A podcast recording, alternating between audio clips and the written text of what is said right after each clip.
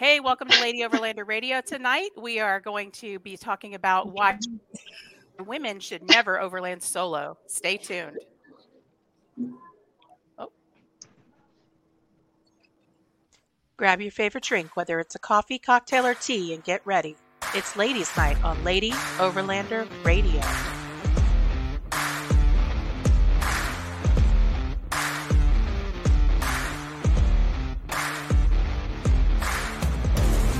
Lady Overlander Radio is sponsored by Artemis Overland Hardware, Midland Radio, Go Treads, Overland Spices, Wildland Coffee, Timbo Tusk, The Moor Expo, and Adventure Trail Outfitters, maker of the Overland Shower.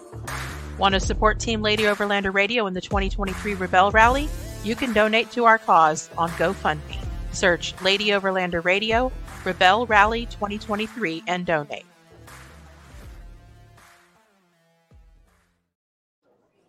Yeah, shameless plug, Team one eighty-five. Let's go. Nice. Welcome, ladies. Thank you for joining us tonight. We have a lot of great guests on here tonight, and I hope this is going to be a very engaging conversation. How you doing, Arla? Doing. How you doing? You doing? I'm doing. I'm a little tired. Been working hard, but it's been it's been a good week. So we got a lot done, and then I'm heading back your way. So I know it's been a yeah. very slow week. Like it's taking too long to get to the weekend. Yeah. We're gonna have a good weekend though. Uh-oh. Uh-oh. We lost somebody. Who do we lose? Oh Sarah. No. Uh-oh. Tara. Okay. Tara, she'll be back. All right. So we'll wait for the tropical storm. It's all good. yeah. yeah. I mean, she's only going through a hurricane. It's not that big. It's fine. It's fine. It's just cat one, I think. Anyway. So we'll go ahead and introduce Kristen, Badass Brunette. Welcome back to the show. Hey. She's, she's currently sitting in an airport in Idaho. Oh. So then we got yeah. Juliana. How Hello. You doing, girl? Good. Um, How are you? Good. And you're in Oregon right now, correct? Yeah, currently. And then we've got Kelly Nomura. Good job. Do it. Okay. And where are you located currently? Uh, I'm in Southern California. Okay, so it's nice and warm there. Yeah, it's cold for us. It rained yesterday. That's, you know, a big deal. A whole day of rain. And then Christina, Huntress Off-Road, welcome. And you are it currently? You. Arizona. Arizona. Okay. And then we have Tara. There she is. Sorry. Tara. That was like the moment that the wind decided to take out the internet. That's what we figured. We know you're dealing with We're, we're on cell tower now. This should be good. welcome welcome ladies. So tonight we're going to be talking about overlanding solo and why you should never do it. So yeah. Terrible. Yep. The don't do day, it it's crazy, it's scary. No, stay no. home. Don't do it. Off the trails. Do it. Yeah, please stay home so then we can go. um so I put out a post the other day, Arla and I did, and uh got a lot of got a lot of comments, a lot of feedback. And the title was Why Women Should Never Overland Solo. And believe me, people had a lot of opinions about that. Mm-hmm. So, of course, I was joking because as some of you know, you know, I've overlanded for several years now, sometimes solo, sometimes with my husband and kids full time. So, um, obviously, I'm still here. I'm okay. I'm not, you know, in danger or anything. Nothing happened. So uh, I'd like to talk about this tonight because I think that it's important to let people know, or especially women that may be interested in doing it but are a little bit hesitant, or people are telling them they shouldn't do it, you know, to let them know it's okay. Many of us have done it. Many of us continue to do it. We're all doing good. You know, you have to just be safe and smart, and you know, there's a lot of benefits to it. So yeah. The first thing I'm going to do here is I'm going to show one of the comments, the first comment we got, and we'll be gentle with Phil. Um, but this is the very first comment I got when I posted. So Phil says, I'm a white dude and I don't overland solo. First of all, thanks for clarifying your race. Yep. And your gender. Yeah. Yeah. So, I mean, I don't know. Are there a lot of men that you think are, are hesitant to overland solo as well? Probably. I'm oh. guessing. Oh. Hello, Ireland Live. Yeah. So oh boy. Poor Phil's gonna need somebody to go with him if he goes out. Um it's okay. But though. I I have to say that it's surprising to me, but most of the time that I get naysayers saying something to me about going out solo, ironically enough, it's women that tell me that. Have you guys had that kind of experience, any of you? Oh, yeah. Oh, yeah. Yeah? yeah I would really say... wanted to tell us about it. Oh, sorry, Tara. No, we both said, oh, yeah. Oh, yeah. Oh, yeah. Okay, so Julie, you go first and tell us about your experience, and then Tara, you go ahead. Uh, I've just had many women that say, how can you actually do it alone? Aren't you afraid? Aren't you scared? Like uh, somebody's going to come into your camp spot. And a lot of them are like, do you carry protection? Like, how do you even do it? How do you feel comfortable is most of the time that I get asked a lot is like, how, how do you do it? How are you comfortable? What about you, Tara?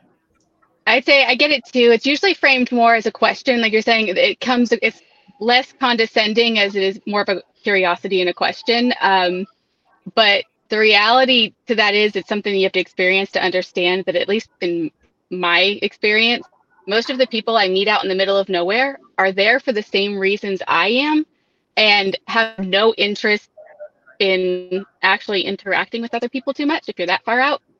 Um, or generally, I mean, I'm scarier than they are. Like, I'm not too worried. I don't know. Like, as long as you just make yourself scarier than they are, it's fine. I yeah, think for I've, me, I've had more comments than questions. It's not like, oh, how could you or whatever. I've had a lot of other women say, like, I could never. I hear mm-hmm. I could never yeah. a lot. Yeah. And I'm like, Agreed. Please don't say that. But you could. Because I think you just have to get yourself to a point where you absolutely can. You know what I mean? Like, I... The, the I could never comment is the one that makes me the most crazy. It it kind of makes me a little sad, you know. Oh, that makes me sad. Yeah. Mm-hmm. That people would think that they could never do something like that. It's not like it's, I mean, once you learn, you know, what you need to bring with you and you, you know, take the appropriate safety precautions, however, whatever your comfort level is or whatever you prefer, you know, and if you go out there with some knowledge, you know, if you've, if you've wheeled with other people or camped with other people, you know, or had similar experiences and you've, and you've kind of gotten that background in your tool belt, you know, there's absolutely no reason why you can't go do that. You know, that's what, I think that's why I would, I would hate to hear, I would never. That's just, that's not good. I always hear it is I could never, not I would never. And if you ask them why they could never, do you ever ask them why they say that, Christina? I do. And um, the comments that I get from a lot of the people who say I could never is basically like, I'm not that brave, or I don't like, I don't know enough about vehicles, or um, I get a lot of like, there's just, I can't go that far from home because I'm originally from the East Coast where it's significantly harder to find public land to do anything on than it is yes. out here in the West. And so for them, like they would have to go pretty far from home and from their comfort zones and from their networks and all that stuff to be able to do those things.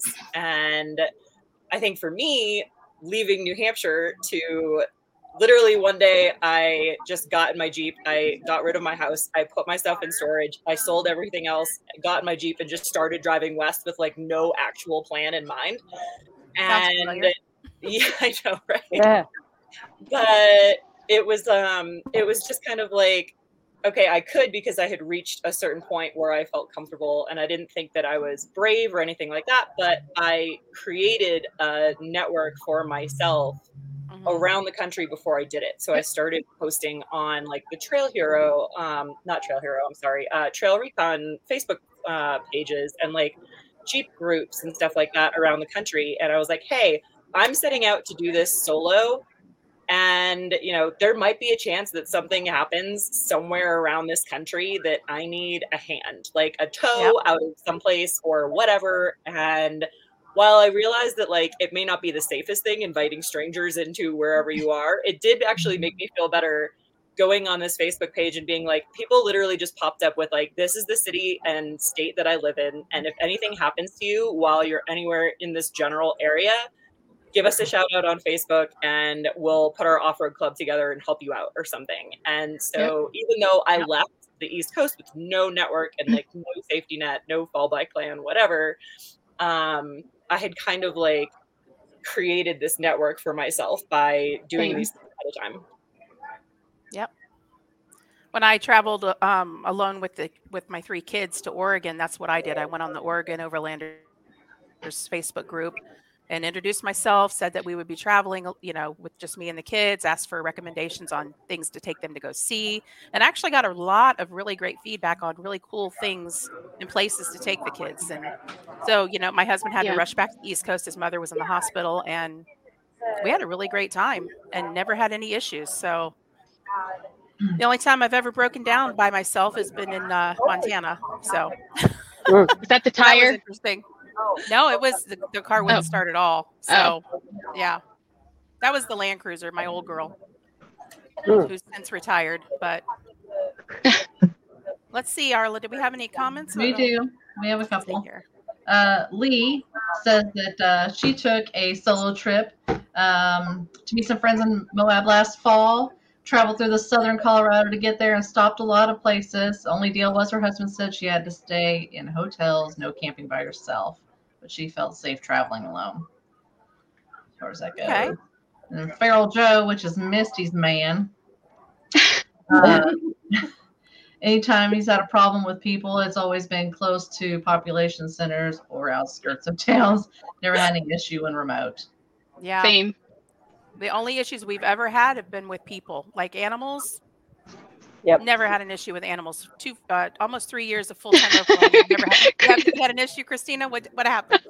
Uh, Christina's what always fighting animals. me, me. I, I actually had to drive out of a campsite with my tent still up, and I just like jumped out and tied the ladder up real quick, and then drove away. Um, I had a grizzly bear outside my oh. tent. I was somewhere outside Grand Teton in like Jackson Hole area, and like a complete moron, I made steaks for dinner that night. oh. Yeah. The next morning, I woke up to this like, yeah. The next morning, I woke up to like grunting outside, and uh, oh. like, opened up the window of my tent, and I was like, I literally just like pulled the ladder up, crawled down into the Jeep, and then drove away with the tent still on it. And like until I got back to the main road, I didn't even bother getting out and like folding up the tent.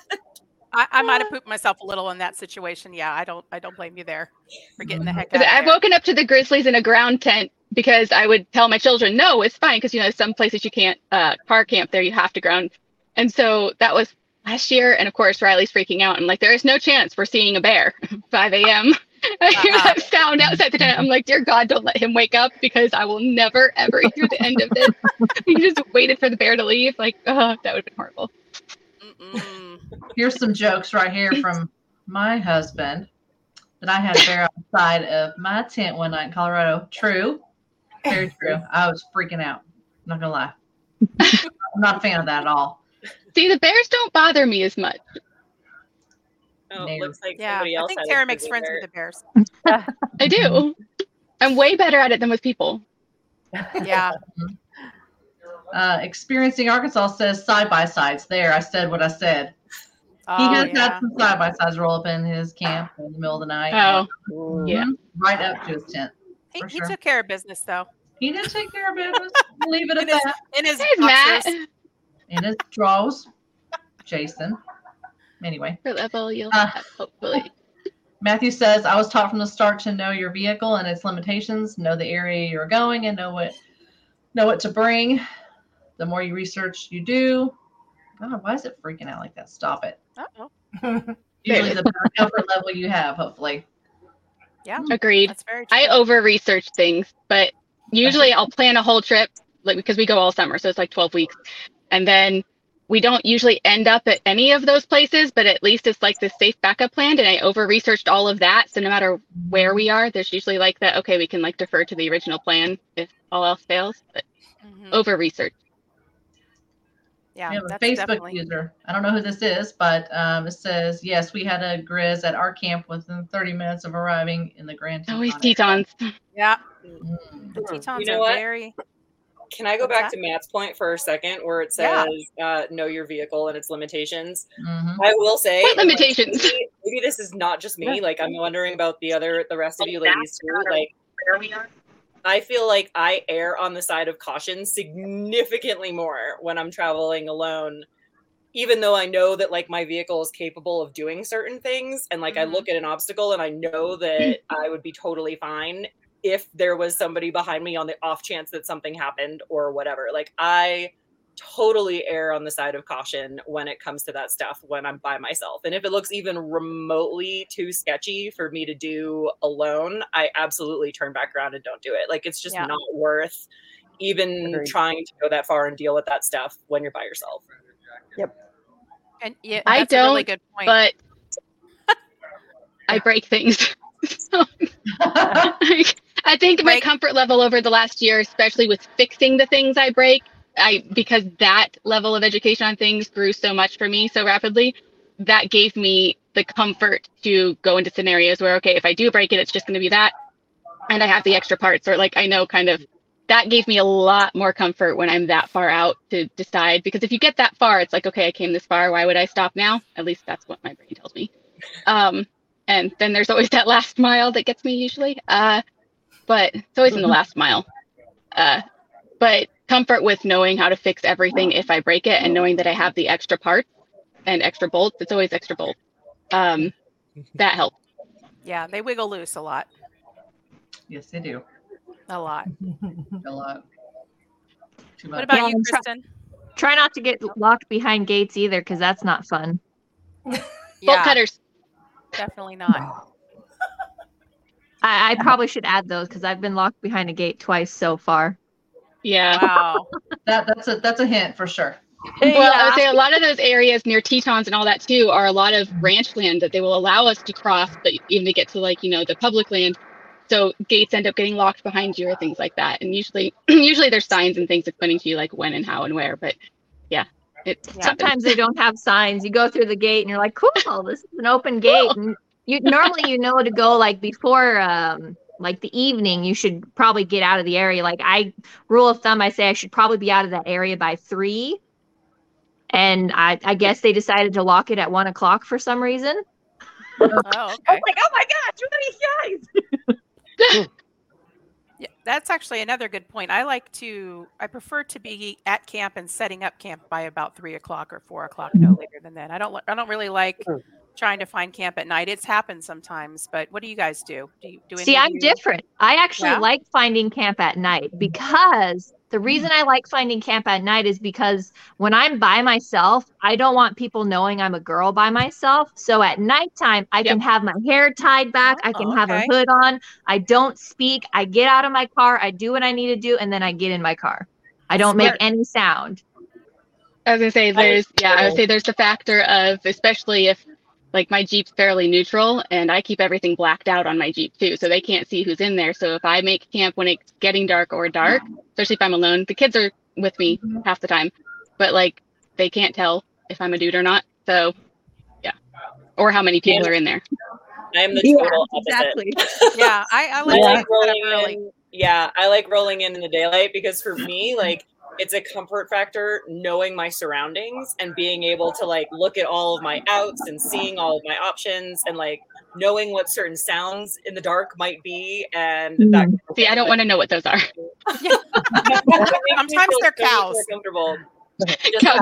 There things. was one time we thought it was a cow and it was not. Oh, yeah. I like having that knowledge of like exactly where I am. How about you, Kelly? So I, to be completely honest, I am not like these ladies that go out and travel alone. But like thinking back, I was like, I don't know how much input I'm going to give. But I'm one of those people that just has an adventurous spirit. And like, I was in a loner Mitsubishi with a rooftop tent that was a loner driving through Utah. And I was like, I'll just camp. No big deal. Someone told me where to go. I didn't think twice about it until a girlfriend of mine is like, thought I was crazy, told me I needed to turn around and find the nearest Hampton Inn. And she would not get off the phone unless I did it. And I was like, I'll be fine. Don't worry about it. And she's like, no. So I don't know. I mean, someone made the mention of driving. I've driven like from California to New Mexico. This is before overlanding was even on my radar. Didn't think twice about it. Like traveling alone, I just, I don't know. I think I've always been a very independent person, but baby steps towards that is, I think, what helps also kind of get in the mindset of it, you know, like doing a long road trip alone, but staying in hotels where you feel a little bit of sense of comfort. I mean, I stay in hotels now by myself all the time because of work, um, or travel by myself all the time because of work, because now I'm, you know, driving a lot further than I ever had. Uh, and, and it's a mindset. Like, I don't know. I don't, I don't think about the bad. I just think about, okay, what am I going to yeah. do? Be prepared. Um, You know, you you just always have to be aware of your surroundings, regardless of where you are and what you're doing. I think that helps. So whether you're traveling on your own and going into an area by yourself or not, but I'd have to agree. I think when you get far enough out and you're around like-minded people, you're safer to a certain degree. They're not going to bother you. They want their alone space just as much as the other. Like a friend pointed out this place in Utah, the like Little Grand Canyon or something. And I went out there and like, you wouldn't see anyone for distances, but I saw people once, you know, the sun came up and you see people around, um, which gives you a little bit of comfort. But at the same time, you know, I don't, I don't know. I just never felt a threat by the other people around me. It was more of a safety. If something went wrong, at least there's someone down the way, I guess, yep. is more my outlook on it. Yeah, absolutely. So I get more paranoid at hotels because the only places I've had a problem with people where I've been jumped or had concerns were at hotels in, you know, populated areas. So middle of nowhere, the likelihood is kind of a numbers game. The likelihood of that happening out there, as far as number of people versus you, mm-hmm. as my children tell me, like the likelihood's very low because they're the math kids. Yep. Okay. okay, we're going to take a second and catch up. We've got some questions and some comments here. We do. Um, Lee's asking, do you consider a ground tent safer or less safe than a rooftop tent? That's a good question. The age-old question. Uh, from. Here. From what? Ooh. So my son still thinks that the rooftop tent is safer from the bears. Apparently he's forgotten bears can climb. But we're going to leave it that way. Um, but it, they're the same. Like, it's really what you're comfortable with. My oldest refuses to touch a rooftop tent. He sleeps in his own ground tent. It's just, they're safety-wise, they're pretty much the same. Yep. Christina? I totally, maybe I'm like, imagining it, I have no idea, but I feel significantly safer in the rooftop tent. Like, okay, something has to have the effort to come up here to get me. And hopefully in the couple of seconds that it takes, whatever it is to like climb up here, I'll be able to shoot it. It's always raccoons. Christina versus the animals. Too. Yeah, you can feel it too. Like if it's a bear or a cougar or something, you'll feel the rig do that. Right. Whereas if you're in a tent, you're just up. Uh, Yeah. yeah. Mm-hmm. So I'm one hundred percent about the rooftop tents. I just, maybe, like I said, maybe it's just me, but like I feel. Oh, no, it definitely helps, especially when you're like, it's a mental thing, but like the reality yeah. is technically safety wise, it's the same. Only one. But only one. yeah. Oh, yeah. My tent has two doors. Hmm. Uh, rooftop tents usually doors. have two exits. You're just going to have to jump. Yeah. Free. You're going to have to jump a little. Yeah. Open up those windows. You won't mind in that moment. It's fine. Just yeah. not that far. My rooftop tent has four different ways out, so I'm not even remotely concerned. I will get out of that thing. Like, it will... All right. So let's see. What's the next one, Arla? Experiencing Arkansas? Yeah. Uh, he says he had Razorbacks coming to his camp near Mulberry Creek around Reading area back in July, which that's in Arkansas in the Ozarks. Um, Mama Pig had Peppa Pig and George too. Oh. See, those would scare me more than a bear. Yeah. Oh yeah. They're mean. They're mean. Yeah. They For are. Sure. Mean. The Christina's like, I would have already shot it and cooked it. It's fine. Oh, yeah. Dinner. Dinner. A little gamey. Mm. Do it on my saddle. Yeah. Um, Kelly says, I dial back the types of trails I do when solo also. Especially when way out there. Yeah. I definitely think that's a good idea, especially if you're at all in any way, shape, or form concerned. You know, I mean, I know that at times we've all taken risks and sometimes they've backfired, but, you know, usually we try to be a little conscientious about where we are, and especially if you're by yourself. Do you guys use Dangerous any... things safely. Mm-hmm. You guys use any uh, location satellite locators like Garmin or any yeah like that? Yeah, definitely yeah. recommend that. I think, was that unanimous? Did everyone just nod their head? So. I think everybody probably uses the same Garmin device at this point. Probably yeah. So, yeah. Yeah. Yeah. I give it just to my sister. One of my sisters at all times always has the ability to locate me, and they do freak out when I do just like, it's like takes twenty-four hours if I drop off the map completely and they can't get that thing to work. And then, then it happens. But otherwise, yeah, somebody can always locate me. Usually just one person. Yeah. Sometimes I forget that I have my dad and my mom watching me, and sometimes my dad will text me and be like, I see you're in blah blah blah. I'm like, what? How? And I'm like, oh well, that's right. And that is why only my sisters have it. Yeah, yeah. yeah. Arla gets mad if she catches me at the Mexican restaurant without her. She says uh, something. Yeah. I, I forgot that I had location services turned on on my phone this summer when I started without the kids, and Riley apparently was tracking me like wherever I was. So if I went somewhere without him that he wanted to be, then I would hear about it. And I couldn't figure out for a while how he was tracking, like how he figured out where I was. And he then, I heard him telling one of his friends that he was tracking me on his iPad on like the Find My thing. So he would look for oh, the dog. Oh, that's funny. That's funny. That's, that's funny. All right. Good so... question. Favorite um, camp food? Ooh. Who's first? Like as far as cooking or the lazy food? Yeah, that's a that's a good question, actually. I mean, if you go to Panera, you get the little thing of mac and cheese, and then you throw it in under your uh, cover in your engine, and by the time you've driven the trail, it's warm for you. So that's dinner. That's Whoa, if my kids yeah. aren't around. There you go. Man. Awesome. I'm a sucker for steaks. Yeah. As we learned. Apparently, so are yeah. the bears. Yeah. Yeah. Uh, Doesn't always work out well for me, but I'm a sucker for steaks and sweet potatoes in the fire, like oh, yes. boil and cooked Whoa. in the campfire. Oh my god! Kristen, what about you? Uh, I'm a stir fry kind of girl. Like throw veggies and protein in and toss it up.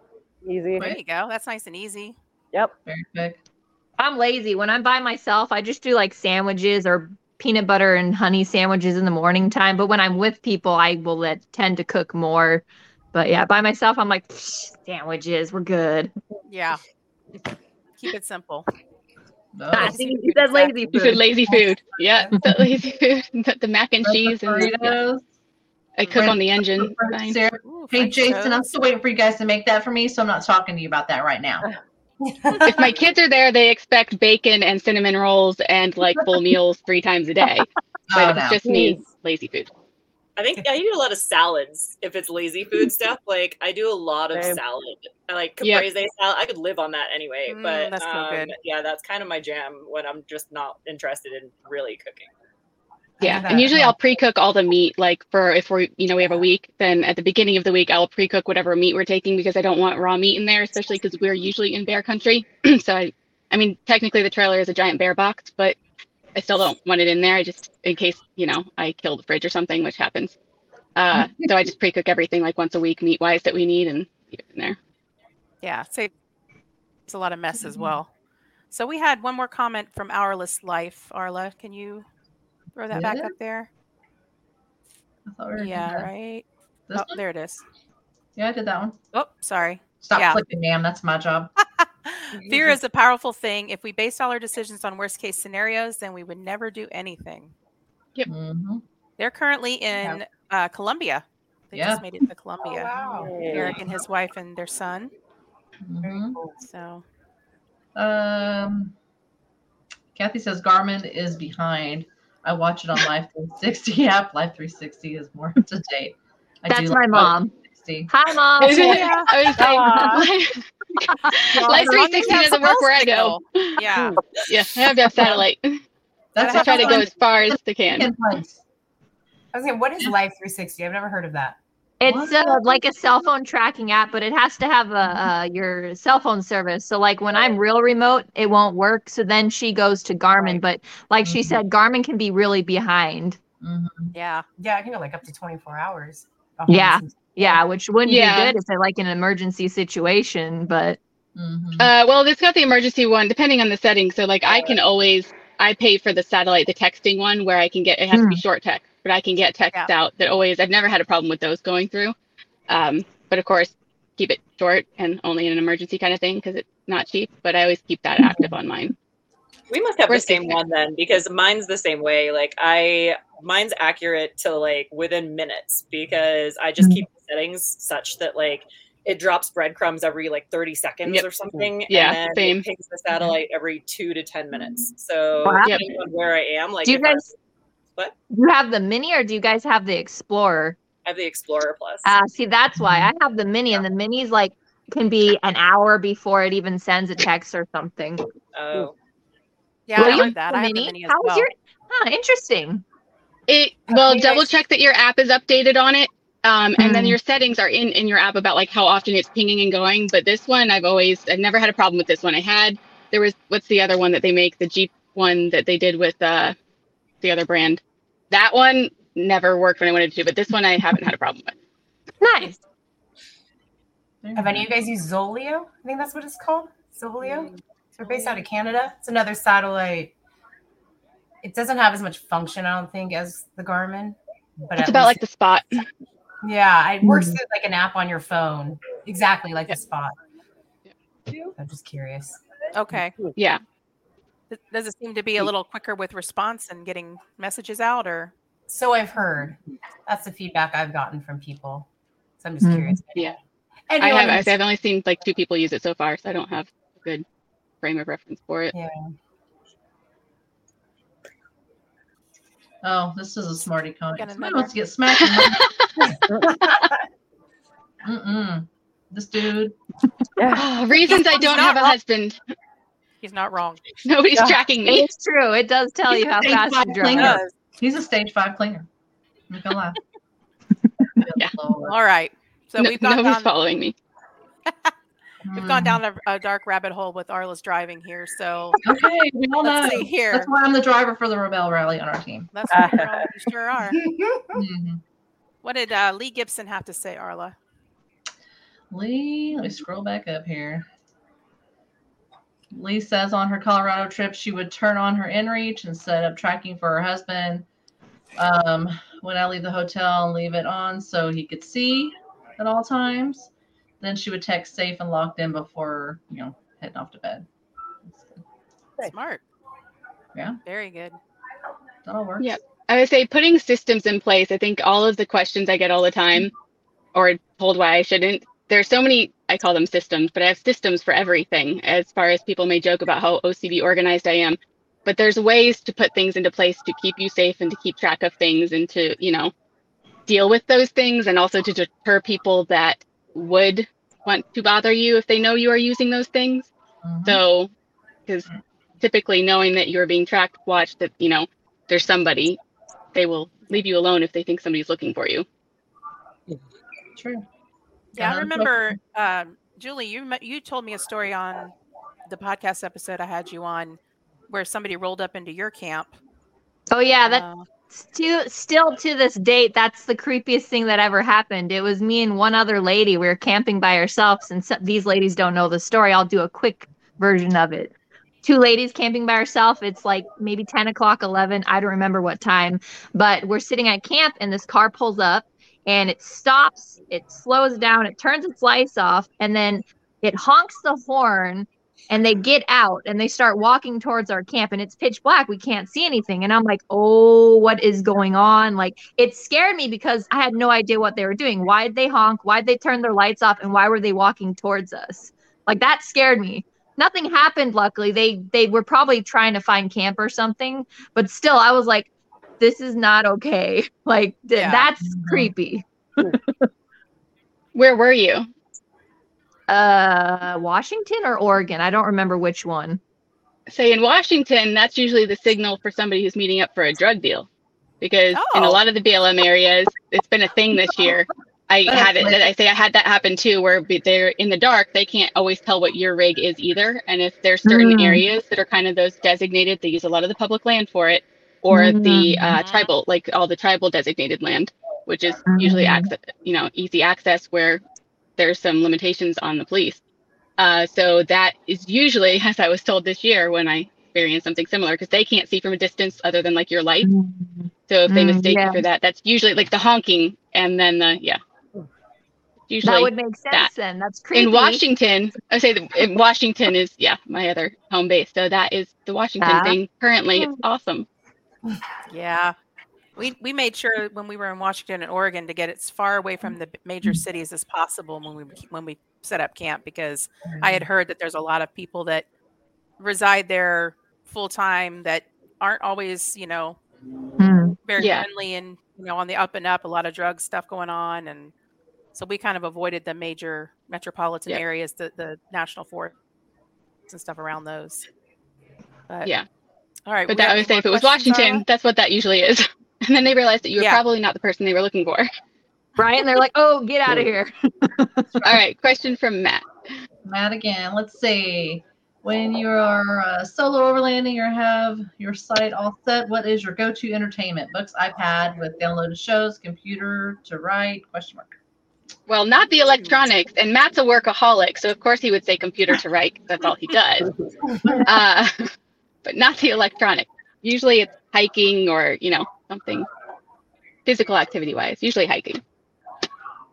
I have a dog, so he's like a constant source of entertainment anyway. But, um, I also, when I was doing it full-time and like living out of the Jeep and traveling the country that way, I had to work. So I would typically, like, once I got into camp and was at my site, I would make myself dinner, do all of those things, and then pop my laptop open and get some work done and uh, just kind of buckle down, because my um, my laptop was charging off of the Goal Zero that I had in the Jeep the entire time. So that way, like, that thing was all charged up and ready to go in the evenings. And once I got settled, I could just plug it right in. And uh, yeah, I'd start writing blog posts and doing all my sort of digital marketing stuff that I was doing from the road at the time. Yeah. I, ha- I too have. But entertainment wise, it's still the dog. Yeah. Oh, for sure. How about you, Kristen? If I have the kids, I just do whatever the kids want. Yeah. Uh, I, same, we'll go hiking. Uh, got a one wheel, dirt bike, zip around, dirt bike. I try to stay like outside and active. Um, otherwise, it's yeah, Netflix. You know, sun goes down and it's cold. You go into your tent and like turn a little movie on or something like that.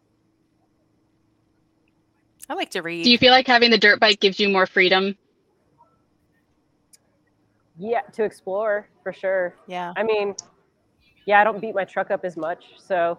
Being able to go out on the dirt bike and just go and longer and further. I like that. Mm-hmm. Float life. Float life. life. The one wheel. How about you, Kelly? That's what he's referring to. Oh. I'm trying to think. Most I usually drive during the day when I'm doing some kind of travel. Um, yeah, and then evening would just be. I'm a big podcast listener, hence podcast. When I travel by myself, I, you know, music starts to get monotonous to me. So I'll do a lot of podcast listening. So I'm usually like finishing up an episode or wanting to listen to another, um, something like that. Or yeah, doing some kind of work related stuff. If there is reception, to do social media and catch up on things. I mean, there's always things to do in my world. So just even the quiet, like do nothing is nice. Take advantage of that when I can. Oh yeah, definitely. I know a podcast you can listen to. I have a recommendation. Yeah. Name drop. Catch up. Yeah. So we have another question from Lee. Yes. Um, anyone ever had issues at more some of the more remote Forest Service campgrounds? Hmm. No. Not really issues. Nope. Well, Christina, Christina, it's another animal. It wasn't an animal. It wasn't an animal this time. Sure, it wasn't an animal this time. Um, and this is not. This is again. The, this goes back to just the way that I choose to travel when I'm traveling solo.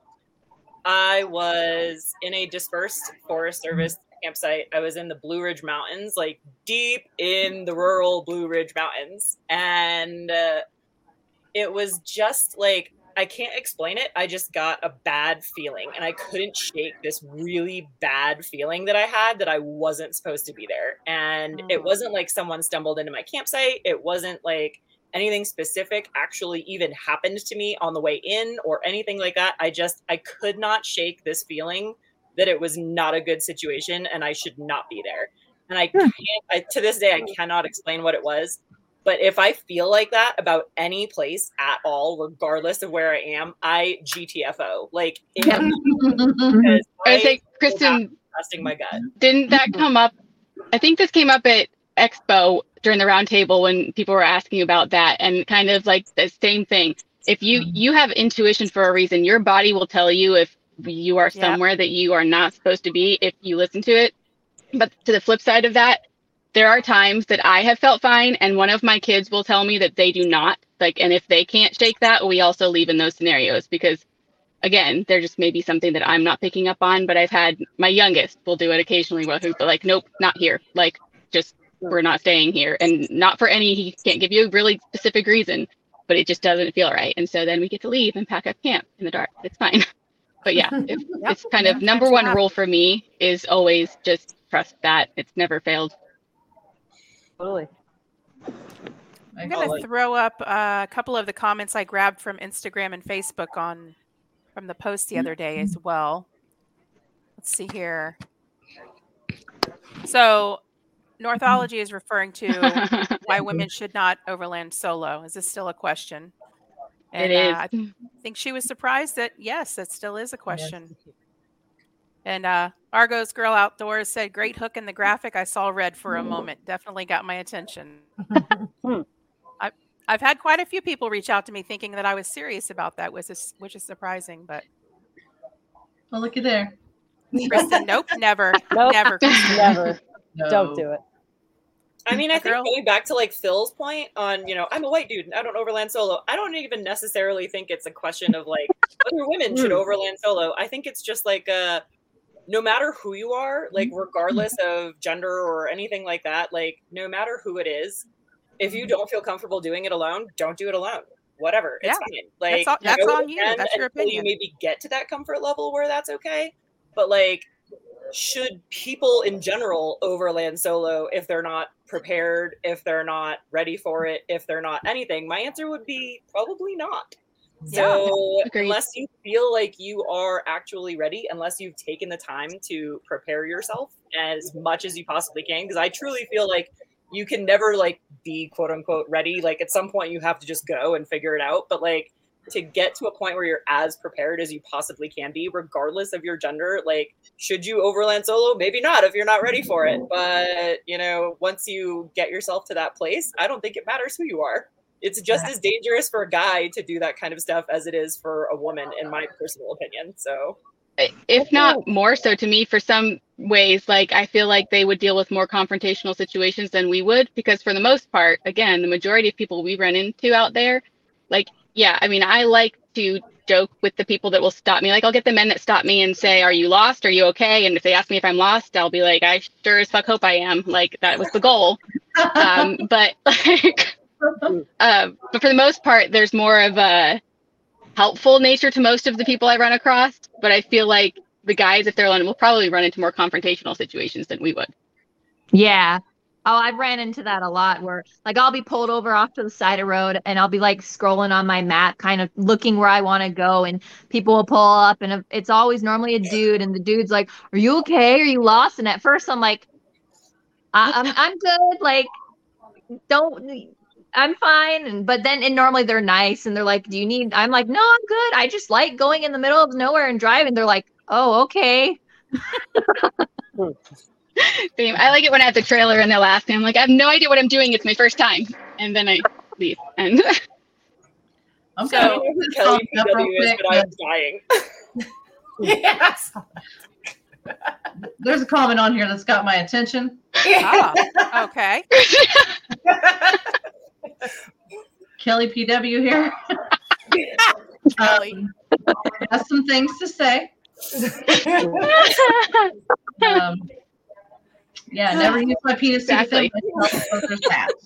That's the Coast Guard coming out. That's the Coast Guard coming out, Arla. Yep, yep. There you go. That's our Kelly. Oh, Lord. Lord. Uh, it's true, though. Okay. Yes. Um, moving on. Um, that's off road. What's your dream destination? A place you haven't been, but it's on the top of your wish list. Alaska. Mm-hmm. Mm. Well, I've been, but yeah. Alaska's up there. Yeah. Uh, New Zealand. Mm-hmm. Yeah, yeah. Kelly rules. Kelly rules. Kelly rules. I will say a new destination on my bucket list, because Dan Gregg writes for Tread, and I just read his story, which I think is in our current issue, but he went to Tasmania. So he's in Australia oh. right now, overlanding through Australia, but he went to Tasmania. It wasn't on his original list, but he's like, oh, why not? Let's go. It sounds amazing. All the critters and animals and mm-hmm. like, you know, it's things really that will kill you. Christina, you should go. Oh, yeah, thanks. Yeah. You may not want to go. That's for you. That's for you. Sold me on Tasmania. I'm like, now I want to go to Tasmania. Never was on my radar. So that'd be yeah. Uh, Feral Joe, I'm curious as as to our hourless life having any instances in their international travels as far as a camp incident or concerning situation. Agree. Don't let fear dictate what you have. What you do, yeah. I wonder, Eric, anybody Brittany, are you guys here, still on? Say, are they still there? Has anybody here done much international travel? I know in the last couple of years, most of us haven't, but I say, and you've done some, a little bit. And how was, like, for your experience? I know with mine, like, did you find it better, worse, different than traveling here? I mean, better. So I did the Baja Peninsula, went all the way down and back up, over, uh, spent a month down there. And I didn't want to come home. I felt more welcomed outside of my mm-hmm. own country than in my own country. Agreed. And, that's and generally I've had the same hour. experience. Yep. Uh, it's people are more inviting and more welcoming. And like, you only hear about the bad things in the news, but I mean, bad things happen everywhere. And it's actually, I don't know, I've heard just more beautiful and amazing experiences outside of our own country. Yeah. Same. And any places that I know I'm at where they don't like Americans, I just tell them I'm Canadian. Not even kidding. Well, I mean, Eric and Brittany are traveling with a five, their five-year-old son, and they, I don't think that they've ever, from what I've been told, they've ever felt, you know, that they were in danger, danger. or anything. Yeah. And they've gone all the way down through Central America now. And like I said, yeah. they're in Colombia. So, yeah. Yeah, I feel like culturally, where we're at here, there is less, uh, I don't know what to call it. It's it's different here. There's less welcome, actually, especially if you have yeah. Florida license plates. Um, they really hate you. I actually switch, switch those occasionally. Uh, but yeah, there's a different, there's just always more welcome, or just generally the expectation is that you help somebody if, I don't know, it's different. Yeah. People seem to be very welcoming and friendly and humble and definitely. And I, I was going to mention earlier when we were talking about um, people being concerned if you're a female traveling solo, I had Dot Becker on almost a year ago now. She was overlanding solo through Africa. And she said that almost every stop she made, she got a marriage proposal because the guys were so concerned with her traveling by herself. They were like, maybe you, maybe I can marry you and, you know, make sure you're okay. And you're protected. Like, no, no, I'm good. I'm good. I've already got a couple it. of husbands. I'm good. I don't need, you know. Check that off the list. Thanks anyway. I'm good. It's a lot, a lot of work to get rid of those. Um, I would say Africa's probably the only place that I have, so because of all seventeen years of photo travel international work, where I would get end up put on a team. And then if they were going, it was, of course, me and all men. And so usually what I would end up getting told is that having me with them made it a safety liability for them, as far as depending on the country, as far as um, for kidnapping factors or, you know, sure. blonde female kind of a thing. So in those scenarios, I would usually pull out of those jobs because, again, there's, you know, they've got families and people to come home to, and they don't need an extra safety factor involved. But that depends on the country. Um, yeah. But that's usually, that's the only place I've been had limitations job and work wise because of that. Yeah. And again, you know, it's it's all about being aware of where you're going, knowing the background of that place, learning about the culture, learning about safety things, learning where the embassies are, Research. you know, all of that kind of stuff. It's definitely smart to be prepared and, you know, to have some backup plans, especially if you're going solo. And maybe especially if you're a female. I don't know. Um, you know, traveling with children. I mean, there's all kinds of different scenarios where your risk can be increased, but, you know, at the same time, like we've said repeatedly throughout the podcast, you, if you're smart and you're safe and you plan and you prepare, you know your vehicle, you know, you take precautions, you let somebody know where you are, you know, you learn as much as you can, maybe take a wilderness survival class or a first aid kit or a class, or, you know, there's lots of different things you do. Take an off-road class. There's, there's off-road courses, you know. I was going to say, I feel like we keep saying that generally. So can each person go around and tell something they've done to prepare properly for doing it solo, or something yeah. that helped them? That way people can get actual examples. Who wants to start? I can't really add into anything into that because I didn't really prepare. I just kind of went for it and said, oh, it'll work out. I was just like, let's go for it, whatever. Yeah. Yeah. Got it. But like, and I, I have the, I made sure I had the Garmin, and I made sure like mom knew where I was at. So I guess in that sense, like I'm a little bit prepared, but as far as like where I decide to go or what I decide to do, I just kind of just decide every day something new or whatever. And I'm just like, oh, I'll figure it out, whatever. Yeah. Mm-hmm. Okay. I can Sometimes. speak to the mechanical side of things. Mm-hmm. Um, most women are not comfortable taking classes or in groups, especially when taught by men. That's just how it is. Um, but there are alternatives to that where, at least for, for Jeep World, I feel like we have a, a different community there on its own for like how we all learn how to build our vehicles. But for women who are uncomfortable, I kind of usually remind them if they want one-on-one time, find a local off-road shop that you trust and ask them to give you one-on-one instruction from top to bottom of your vehicle of the basic things that are going to break. I mean, you can pay for somebody to teach you that stuff one-on-one just as much as you could in a class. And there's plenty of off-road shops that would gladly do that for you if you ask them that or explain to them that you want the one-on-one instruction because maybe you learn it differently. Um, but that would be one of the number one ways, because you're very rarely going to find a class that's taught by women. I'm still working on making that happen for a certain area of people this year, but it's rare. So ask for one-on-one instruction. Don't be afraid to ask. Like, honestly, most of them don't mind and will gladly give you that time and do the one-on-one with you. Uh, also buy the freaking manual with all the diagrams for your vehicle, because it doesn't matter. Whatever does break is going to be the thing that you didn't teach yourself. Uh-huh. And if you have the manual with all of the original diagrams to your vehicle in it, you can usually figure it out. Very good tip, Christina. Unless you blow up your engine, so, Christina. Oh yeah, unless you detonate your engine. Yeah, there's that. But um, actually, the Jeep was one of the first things that was like part of my kit for like being safe in other places. First of all, internationally, especially if you're traveling internationally, parts availability for Jeeps. Like you can get parts for a Jeep in any country around the world, pretty much, because yep. Jeeps are all over the world. So there was that. And then parts availability in random places around the U S. Obviously, it's just one of the most common vehicles that you can stumble upon. So um, I felt good driving that. I've also, it's my fifth Jeep. So I'm kind of used to Jeep stuff, working on Jeeps, whatever, the common parts that break on Jeeps. And so the box that's on the front of my rack on the roof is literally just spare parts. So extra belts and bolts and like anything that you can possibly think of that frequently breaks on a Jeep is probably up inside that box, and like tire repair kits and all that stuff. Um, so that was like another thing that I sort of prepped ahead of time, was pulling together a little bit of spare whatever I knew commonly broke in my Jeep. Um, so that's one of the things that I did ahead of time. I personally um, have taught hunter safety and women's firearm safety classes in the state of New Hampshire for like ten years when I was in my twenties. And so I felt good with basic survival skills, basic first aid, basic everything when it came to if anything bad should happen while I was out on the road by myself.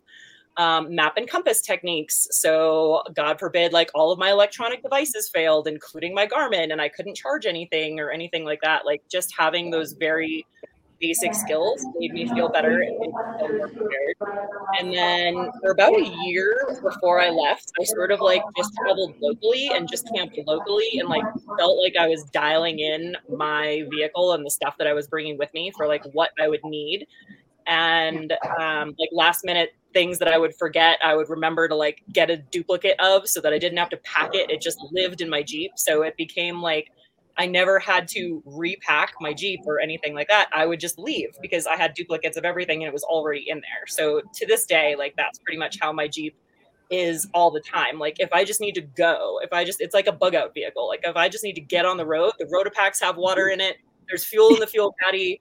I've got duplicates of everything in there as far as first aid stuff is concerned and spare parts and all that other jazz. So I can literally just like grab the keys and go if I absolutely need to, which is a huge thing for me as far as feeling safe and prepared no matter where I am, even when I'm at home. Yeah. And it's duplicating things. Uh-oh.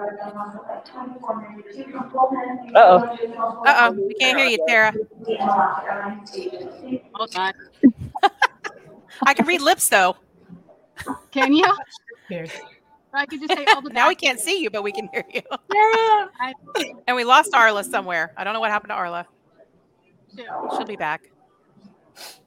How's it going, Kristen? Are you? Is your flight? All right, let's try that. Arriving soon? Well, or? We're getting there. We got a couple minutes. There? Okay. I'm like watching the. Yeah. Yeah. We don't want to. Oh, miss the flight. Dang it! I was going to screenshot that for Tara so she could see the face that she was making when she came back. uh, perfect. We'll just take screenshots of each other.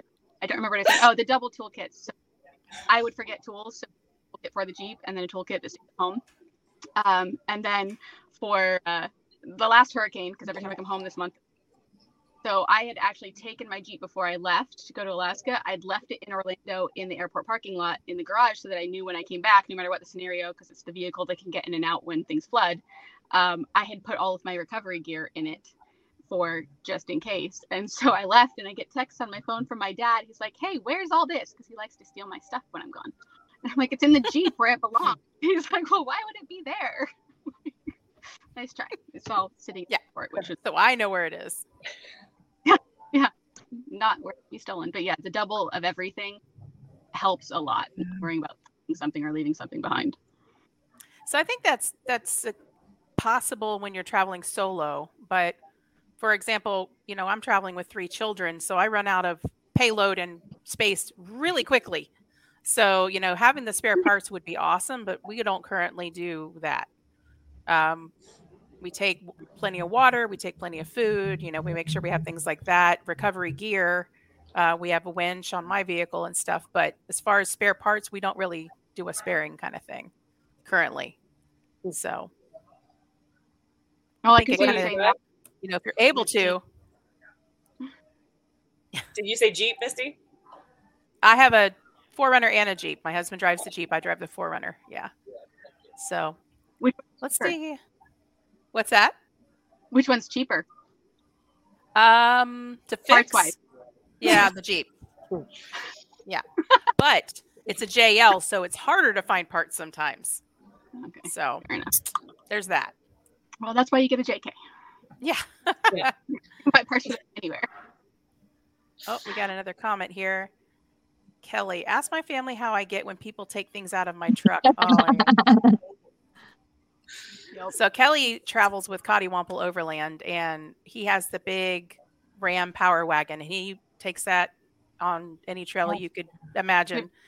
And uh, but he they call his truck Mom's Purse because he's the guy that carries all the extra parts and all the extra gear and all that stuff because he's got the huge pickup truck. So yep. just need everybody just to- needs a Kelly to follow behind them, and then you've got trailer. Everything you need. Yeah. Yeah, or a trailer. Yeah. All things, yeah. Yep. Live, but obviously I go for months at a time, so I have to have it all in there. That is home for months at a time, so yeah, it's there's a lot in there. As yep. minimalist as I am, it's still a lot. It's it's interesting because you have to be prepared. You know, we were when we were traveling full time. You know, we had to make sure we had jackets and shorts and wool socks and you know flip flops. I mean. Everything is just, and it depends on what elevation you're at too. So, I mean, it can change rapidly. Those yep. space so bags, everyone's... my friend, like the vacuum pack bags where yes. you can suck the air out of everything and turn it into this teeny little thing. I would stash like my winter gear and hunting gear and stuff like that would live underneath the back seat of my Jeep. Yep. And just like the things that I didn't have to use very frequently, I would put in those bags and like stuff them into whatever little hole I could find somewhere. So. Awesome. Yeah. I hate rattling or sounds of any kind. So after you've like compacted them down and you shove them in between things, like it just de- does away with all of the Jeep rattle as well. So like you really can't hear anything if it's loose. Um, yeah, Yeah. You would hate my F J then. It squeaks and makes all kinds of noise. So many noises. I've given up on any other new ones. I'm like, ah, it's another noise. Add it to the list. Yeah. We have the game. My youngest calls it. He knows when they're it's so gone sound. And it's like, I'm like, where is it coming from? With the Jeep? Great. No, like it. I've got I've got a new high pitched whistle that sounds like a dog whistle. It's just constantly. I'm like, oh, no. no noise. Nope, can't do it. And the uh, they make those bags like that, but they also make them scent proof. So for like anybody that's in bear country a lot, I have the scent lock mm. ones. Not super cheap, but they are kind of worth it. I use them for my children's shoes. Oh, that's a good. Yeah, that's a good idea for sure. I, so, yeah. So, yeah. But yeah, a little better. And Christina, we should use them for your food, apparently. Yeah. Yes. For your steaks. For steak sure. trash. In my defense, they were in like, well, most of my stuff was in like a bear box, but it was the grease, I think, from grilling them the night before that was in the grass underneath like where the cooking setup was. And I was just thinking to myself, like, this was the dumbest idea. Christina, like, why? Why would you do this to yourself? Was it good? Was it worth it? They were amazing, I will say. And steaks with a view of the Tetons, like, can you really beat that? I don't know. But yeah, the, the grizzly bear the next morning made it slightly, slightly less enjoyable. Yeah, it's beautiful, but it's time to go. Yeah, yeah. For sure. So we have, I have one more comment okay. I want to show. And uh, let's see here. I might have to jet, guys, because I got to catch a flight. seven oh five Okay. And we're boarding. Bye. Bye, Bye yes. Kristen. Safe Bye. Travels. Thanks for having me on. Appreciate it. Absolutely. Bye. All right, let's see here. Barlow Adventures. I guess no one ever told me I shouldn't, referencing traveling solo, or I wasn't listening. Reading the post above, many mentioned carrying guns. I'll say just like a winch or a high lift, guns are very dangerous to the user if you aren't trained to use them safely and responsibly. Yep. I would say that's a good point. Agreed. For sure. You know, anything, any tool that you bring with you, you have to definitely know how to use. If you if you don't know how to use it, it's useless. There's no point in carrying the extra weight and bringing it. And then there's this also is, the safety factor, you know? This is definitely another, like, male versus female. It doesn't matter who you are. Like, if you are going to carry a firearm, please, for the love of all that is holy, like, take a training course, even yes. if you are going to not carry it and just have it physically present, like in your home or something like that. Like, like I said, this is a topic that's very near and dear to my heart because I taught these classes back in New Hampshire and I taught women's firearm safety, but I also taught men's orientation classes too, because it doesn't matter who you are. Like people, especially when it comes to firearms, I feel like there's a lot of ego that comes into play and there's a lot of sort of questions that people have that they're afraid to ask, especially like women are afraid to ask these things. They're afraid to sound stupid, but absolutely no question is stupid when it comes to this stuff. And oh, yeah. uh, I feel like having that comfort factor, if you're going to go ahead and do something like that, if you're going to carry, if you're going to even purchase a firearm to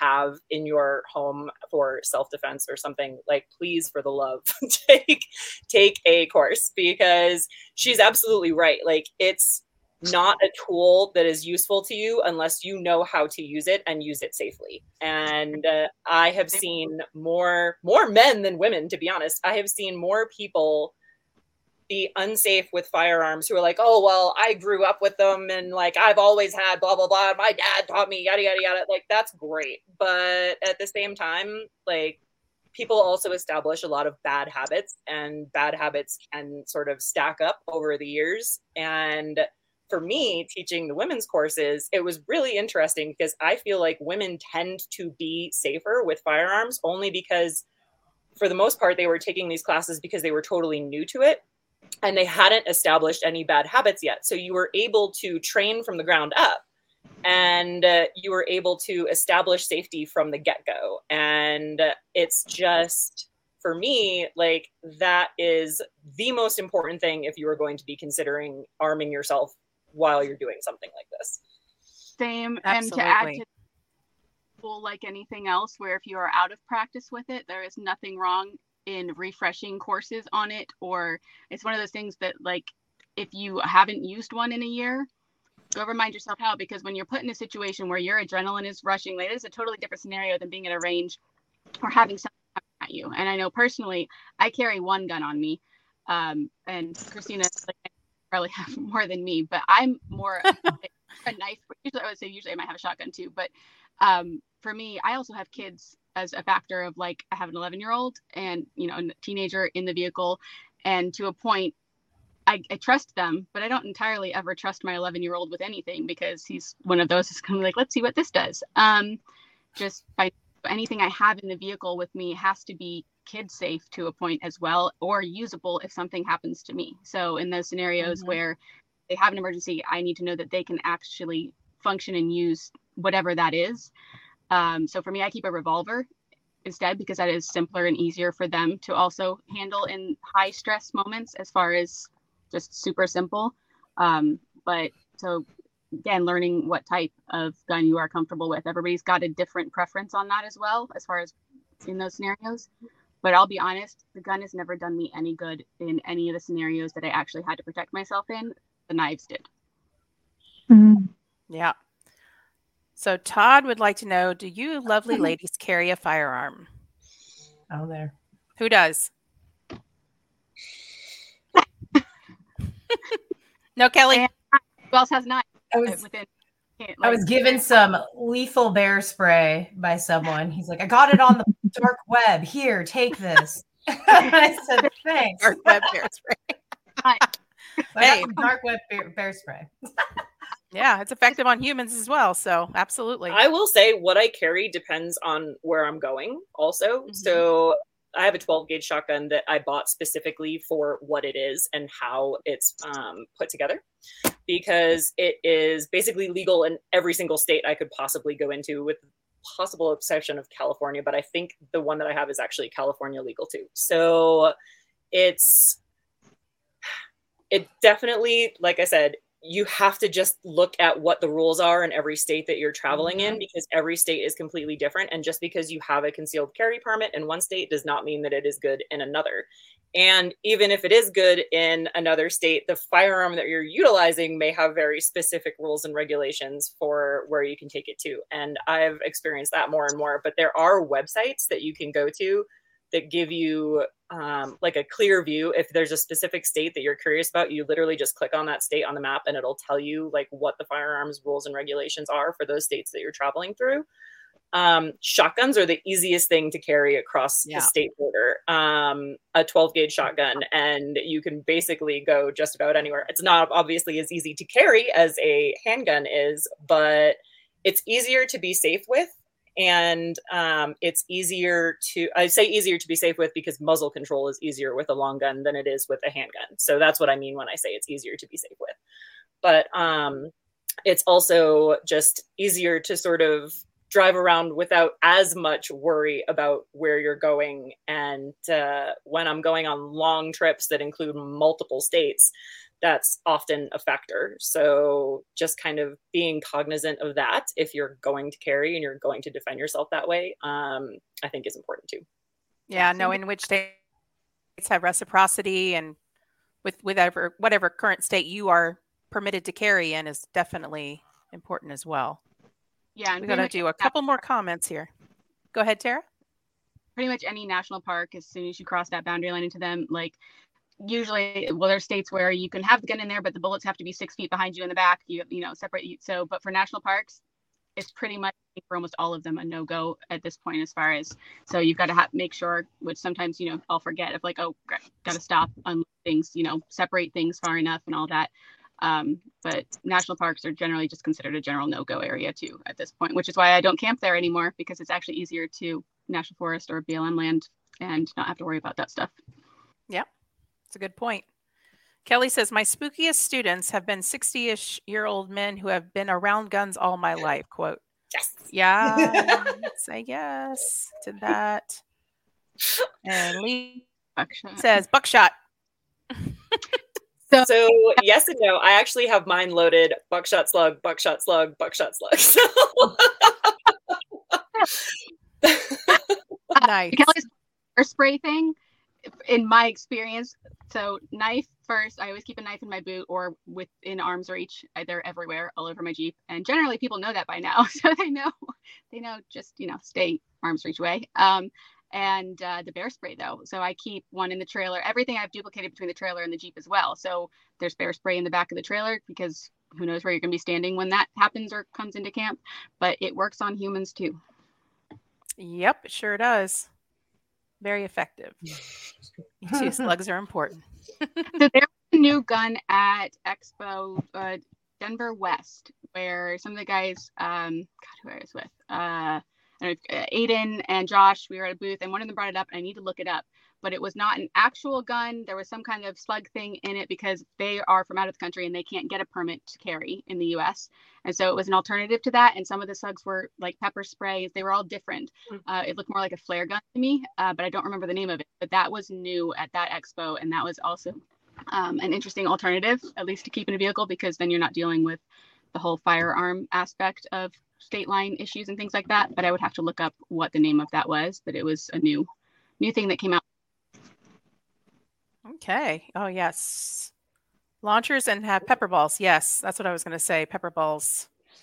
So that's God, another... I would myself or something. Like I just have bad luck. Like pepper spray too. It would come back.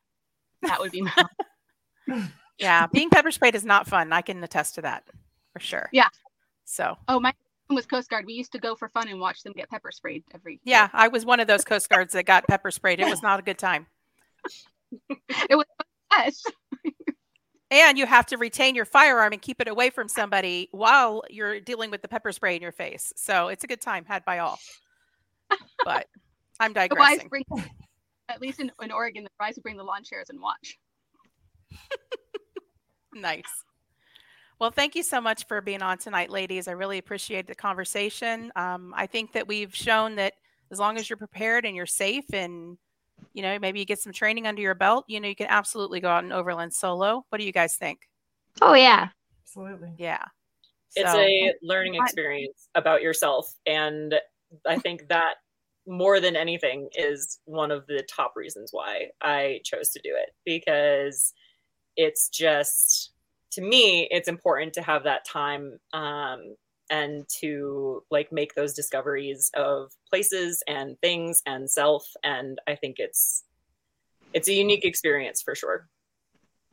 I think Absolutely. The best quote about the difference between overlanding and camping, because everybody likes to call it camping, you know, that's the thing, is that the point of overlanding is not the destination. It's the self-reliance factor and the traveling part of it, not the end camp or where you're going, because you don't know where you're landing most of the time, but yep. It's about ultimately, it comes down to being about self-reliance and being able to sustain that for long periods of time. Yeah. And it's about definitely about the journey itself. I mean, every part of the good and the bad and anything that you encounter along the way. So thank you guys again. Thank you guys for watching tonight. And this will, this podcast will be live on uh, Anchor, Apple Podcasts, and Spotify and all the others um, by tomorrow morning. So again, everyone have a safe and good night, and we'll see you next week. Thank you. Bye.